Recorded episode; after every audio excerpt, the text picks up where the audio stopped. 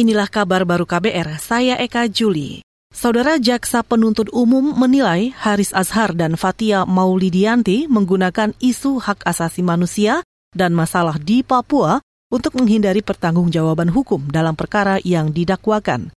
Hal itu disampaikan jaksa dalam agenda tanggapan atas eksepsi dua terdakwa yang digelar di ruang sidang utama Pengadilan Negeri Jakarta Timur hari ini.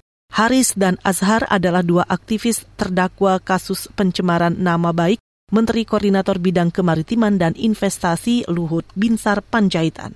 Haris Azhar dan Fatia Mulyanti tidak dapat menggunakan isu HAM, tipikor, dan lingkungan hidup di Papua untuk menghindari pertanggungjawaban pidana dalam perkara aku. Penegakan hukum perkara aku adalah murni resiko dari perbuatan pribadi Haris Azhar dan Fatia Mulyanti yang telah merusak kehormatan dan atau nama baik saksi Luhut Binsar Panjaitan atau melakukan perbuatan lain yang melanggar hukum sebagaimana tersebut dalam surat dakwaan. Jaksa juga menyebut tidak ada dasar hukum yang mengatur korban pencemaran nama baik harus mengklarifikasi berita tentang dirinya.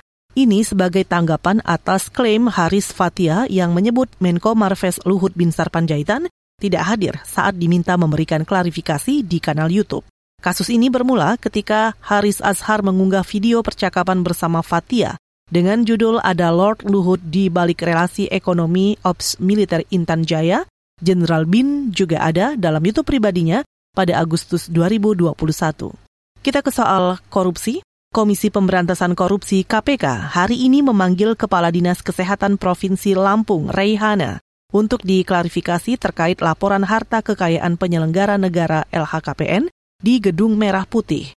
Kekayaan Reihana disoroti karena LHKPN diduga tidak sesuai dengan gaya hidup mewah yang dipamerkan di media sosialnya.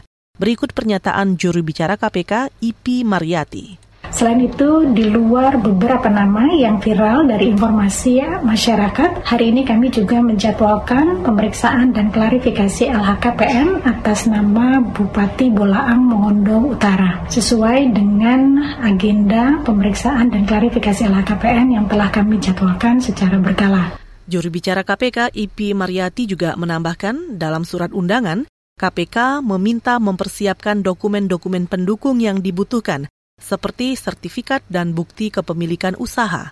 Keduanya sudah tiba di Gedung Merah Putih KPK untuk memenuhi pemanggilan. Kita ke soal ekonomi.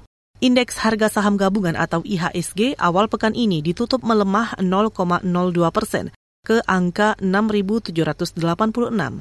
Mengutip IDX Channel, pelemahan terjadi lantaran investor merespon potensi resesi ekonomi global yang memiliki kecenderungan meningkat akibat kenaikan suku bunga global yang masih berlanjut.